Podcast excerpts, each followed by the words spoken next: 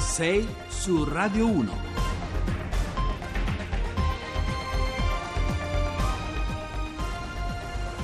Buongiorno, sono le 6.08, buongiorno da Carlo Cianetti, anche oggi diversi argomenti a mio avviso davvero interessanti, parliamo ovviamente anche di Sanremo, abbiamo il nostro inviato Gian Maurizio Foderaro che ci racconta che cosa bolle in pentola, molte cose si sanno già, altre ce ne racconterà lui, ma parliamo anche di bombe atomiche, parliamo anche di come cambiano i gusti degli italiani che vanno al supermercato.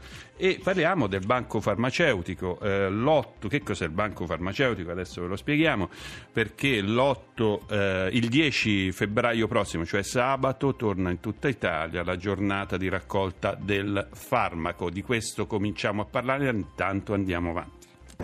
6 su Radio 1. Allora saluto Filippo Ciantia che è direttore generale della Fondazione Banco Farmaceutico Onlus. Buongiorno Ciantia.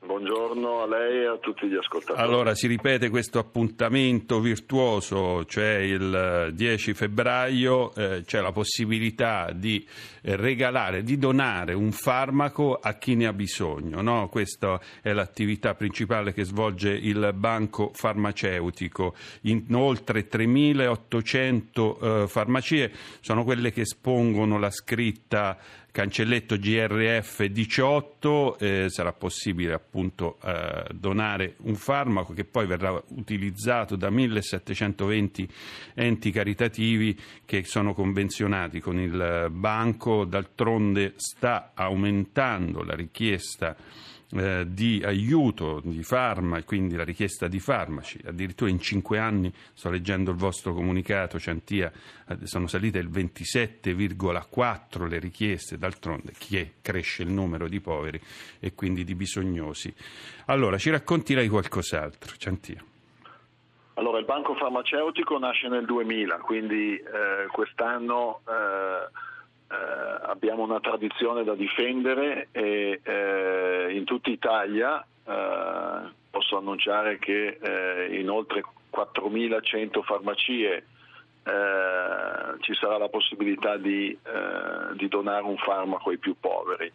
Quindi 4.100, farmaceutico... sono più dei 3.800 che ci avete detto voi. Benissimo. 3.800 era l'anno scorso, ah. quest'anno c'è stata una, un una grande risposta da parte Perfetto. delle farmacie. La farmacia è un, è un, punto centrale della nostra iniziativa che è un'alleanza tra, eh, tra appunto il banco farmaceutico, la rete delle farmacie italiane e eh, gli enti eh, assistenziali caritativi che si curano dei, dei, dei poveri, degli indigenti e eh, quest'anno veramente pensiamo di fare molto meglio dell'anno scorso. Eh, è un crescendo perché eh, da un lato ehm, è aumentata la consapevolezza eh, della società civile di dare un, un contributo alla, alle difficoltà crescenti appunto eh, nella, nostra, nella, nostra, società. Eh, mm. Come segnalava lei all'inizio, purtroppo anche se i dati macroeconomici indicano qualche eh, miglioramento,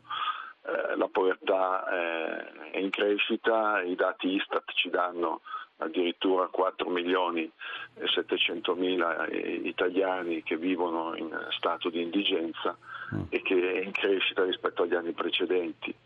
Eh, aumenta anche eh, il disagio che, che, queste persone e le loro famiglie sperimentano perché la povertà non è solo mancanza di cibo o mancanza di una casa, ma mancanza anche dei farmaci, delle cure, della è sanità. Mancanza, è mancanza di cura. Purtroppo la povertà è un fatto globale. Un allora, fatto questa è una delle tante complesso. attività che in qualche esatto. maniera supplisce a, non dico all'assenza del pubblico, perché la sanità pubblica in Italia funziona, funziona di solito bene, nonostante poi anche noi, noi giornalisti contribuiamo a parlare di mala sanità. Intanto però voglio darvi altri dati.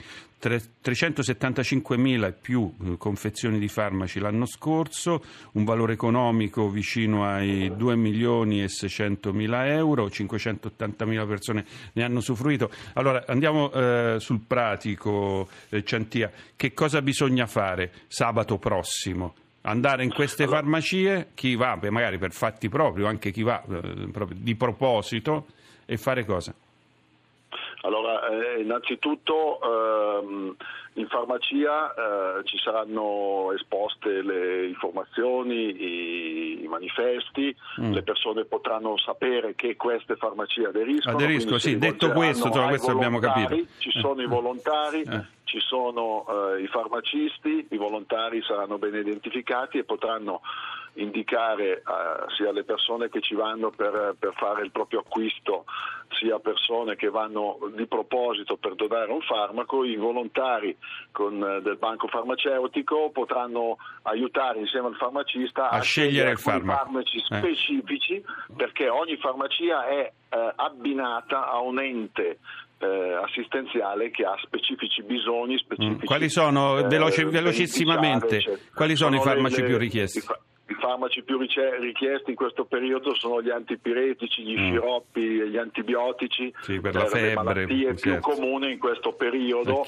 e quindi sono farmaci di automedicazione, sono quelli serve, per i quali non serve una, una ricetta e che quindi facilmente eh, ogni persona può, può acquistare a un, a un prezzo anche raggiungibile per la maggioranza limitato, della popolazione. Limitato. Uno più, farmaci, uno più farmaci possono fare la differenza. Grazie allora a Filippo Centia che eh, è direttore generale della Fondazione Banco Farmaceutico Ollus. Io vi do i numeri, il numero anzi, ma è sempre lo stesso. 335 699 2949 per chi vuole inviarci messaggi WhatsApp o, o messaggi SMS. Noi andiamo avanti. Sei su Radio 1. Buongiorno Massimo Di Braccio che è direttore di Kien, una società di ricerca e consulenza Connecting People and Companies. Buongiorno, è il, il buongiorno, buongiorno. Allora, sentiamo un po' con il rimbombo, professore, però insomma Proviamo, proviamo, ad andare va meglio? Ah, così va molto meglio. Allora, metamorfosi dei consumi alimentari. Come cambiano i consumi alimentari? Insomma, voi avete fatto un'indagine che secondo me è molto interessante, che ci racconta qualcos'altro su questa, sul, sul, nostro popolo, sugli italiani, su come ci comportiamo, su come... E, e il comportamento alimentare, secondo me, dà un po' il senso anche di, eh, di vari aspetti, anche del, dell'evoluzione eh, culturale del nostro popolo. Adesso do qualche elemento rispetto al 2002, oggi c'è un aumento del 20% di ortofrutta c'è una diminuzione del 5,3% eh, della carne, aumenta dell'11% il consumo di pesci e diminuisce anche quello di latticini. Insomma, carne e latticini sono stati identificati in questi ultimi anni come cibi non propriamente sanissimi che hanno ovviamente delle, eh, degli effetti positivi per alcuni aspetti, ma complessivamente eh, non positivissimi. Non solo, ma ci sono una serie di altre ricerche che avete fatto, c'è maggiore si tende a documentarsi di più, si è eh, indirizzati verso la maggiore leggerezza dei cibi, una maggiore naturalità, d'altronde l'aumento di ortofrutta ne è un, un, un segnale importante. Allora, questo è eh, qualcosa di superficiale che ho detto io, andando più in profondità, Massimo Di Braccio. Eh, stanno cambiando lentamente perché qui i tempi non sono quelli certo dell'attualità, ma in maniera profonda eh, le abitudini. Il primo fatto importante è quello che hai detto, è un fatto, quindi è registrato, si mangia meno, di questo non hai parlato perché su eh, 3 kg all'incirca che noi ogni giorno mettiamo nel nostro corpo, mettevamo nel nostro corpo vent'anni fa, oggi ne mettiamo 350 grammi in meno al mm. giorno, mm. quindi mangiamo meno. Quindi si ingrassa anche meno. meno. Certo, si mm. fa me, meno lavoro fisico, c'è mm. meno necessità di, di, ah. di, calorie, quindi si mangia di meno. Si mangia meglio, quindi cibi più leggeri, più digeribili e, e si fa molta più attenzione, quindi si, si fa una scelta di qualità molto più, eh, più precisa. Perché sta succedendo questo? Sta succedendo perché uno dei grandi fatti di trasformazione culturale eh, che sta accadendo è questa spinta delle persone a quello che noi abbiamo chiamato potenziamento di se stessi. Mm. Questo potenziamento ha a che fare anzitutto con, con la salute, quindi stare meglio, vivere più a lungo, ma anche con aspetti più prestazionali, quindi mm. essere più attraenti, essere più energetici, essere più scattanti nella vita. Più belli, efficienti e dinamici, diciamo così. Esatto, sì, quindi per essere all'altezza di una società che ci chiede sempre di più come singoli, come persone. Ma il, i supermercati eh, si sono adeguati a questi cambiamenti oppure siamo indietro? I supermercati si eh, adeguano, certo che c'è uno scarto fra eh, come si stanno regolando i supermercati e quello che le persone mm, esprimono, no? per dare eh, un'idea, insomma, c'è una spinta su alcune categorie di prodotti da parte delle persone a escludere dall'alimentazione perché sono nella lista nera, diciamo così, eh, ma non se ne tiene del tutto conto. Facciamo qualche esempio, eh, ortaggi già cucinati, pesce già cucinato, carni surgelate, mm. carni in scatola, sono categorie che sono ancora molto proposte dai supermercati ma che sono giudicate non salubri e da mm. evitare. E invece che cosa cercherebbero per esempio i giovani? Allora, i ragazzi vivono questa trasformazione in maniera un po' specifica, per cui tengono molto più eh, diciamo, a, a, risparmiare tempo che non le altre generazioni. Quindi mm. per loro è un'epoca di compromessi. Da un lato mm. si allineano all'esigenza di salute, che per loro significa molto eh, con consumo vegetale, ma anche per esempio il consumo di prodotto crudo, no? si pensi sì. alla moda del sushi.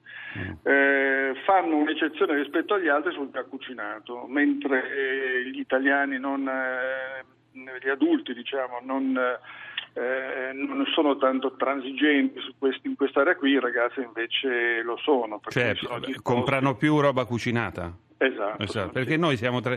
noi baby boomers, diciamoci, diciamo, definiamoci così, siamo più tradizionalisti, ci piace cucinare, invece i giovani probabilmente eh, attratti anche dalla necessità di essere più veloci, più prestanti, eccetera, magari dedicano alla cucina meno tempo, nonostante... Sono anche meno competenti. Esatto, nonostante voglio dire le, le, tv ci inondano di programmi sulla cucina, no? questo è diventato un, un, aspetto interessante. Allora, questo è quanto. Eh, lo studio è stato effettuato da Kien, eh, Massimo Di Braccio è il direttore di Kien, società di ricerca e consulenza. C'è molto altro in questo studio, però insomma abbiamo capito come stanno un po' cambiando le cose. Grazie Massimo Di Braccio, noi andiamo Grazie, avanti. Buona giornata.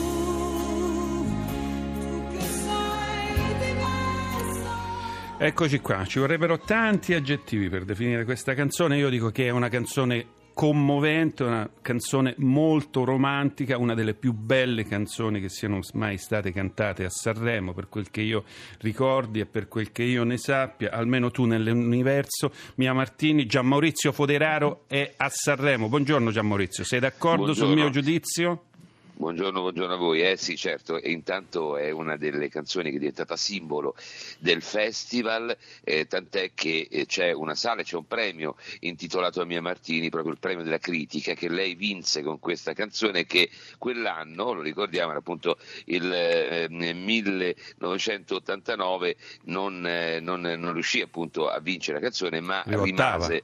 Ottava ecco, addirittura mi pare. Sì, sì, sì, però insomma eh, è una di quelle spesso, ecco Sanremo diciamo il, eh, chi va sul podio non necessariamente poi funziona e viceversa, cioè, gli esempi sono tanti, questa è appunto una delle canzoni, ma pensate a Vita Spericolata di Vasco Rossi certo. o gli stessi Stadio che sono orgogliosamente arrivati ultimi, mm. quindi insomma eh, però Sanremo ci ha consegnato spesso delle canzoni che hanno fatto parte eh, a pieno titolo della storia della nostra vita, della storia proprio della della vita recente anche del nostro paese. Per questo forse la forza di Sanremo è proprio questa, essere colonna sonora di mm. quello che accade nel nostro paese, perché poi spesso le vicende anche politiche si sono, e anche quest'anno, guarda caso, insomma, capita in un periodo dell'anno in eh cui eh sì, insomma, l'attenzione l'attenzione certo. massima, quindi la, probabilmente la colonna, la canzone che ascolteremo tra un mese sarà quella che ricorderemo perché è abbinata proprio ad un periodo eh, di, di, di, cambiamenti, insomma, quindi eh, tutto sommato ecco perché Sanremo fa parte della nostra vita, perché è colonna sonora di quello che poi ci accade intorno. Allora, dieci secondi per dirci qual è la cosa della quale parleremo fra quattro minuti, perché adesso fra 15 secondi noi andiamo in pausa, poi ci risentiamo fra un po'. Di che parleremo? Bene. Ecco, eh, ci, ci eh, lasceremo naturalmente con le voci dei protagonisti perché ovviamente quelle che vogliono sentire i nostri ascoltatori, quindi avremo proprio il conduttore e, e anche il direttore artistico, Claudio Baglioni. Allora, allora, adesso andiamo a Onda Verde, poi le notizie, ci risentiamo fra 4-5 minuti. Da Carlo Cianetti, una buona giornata. Radio 1.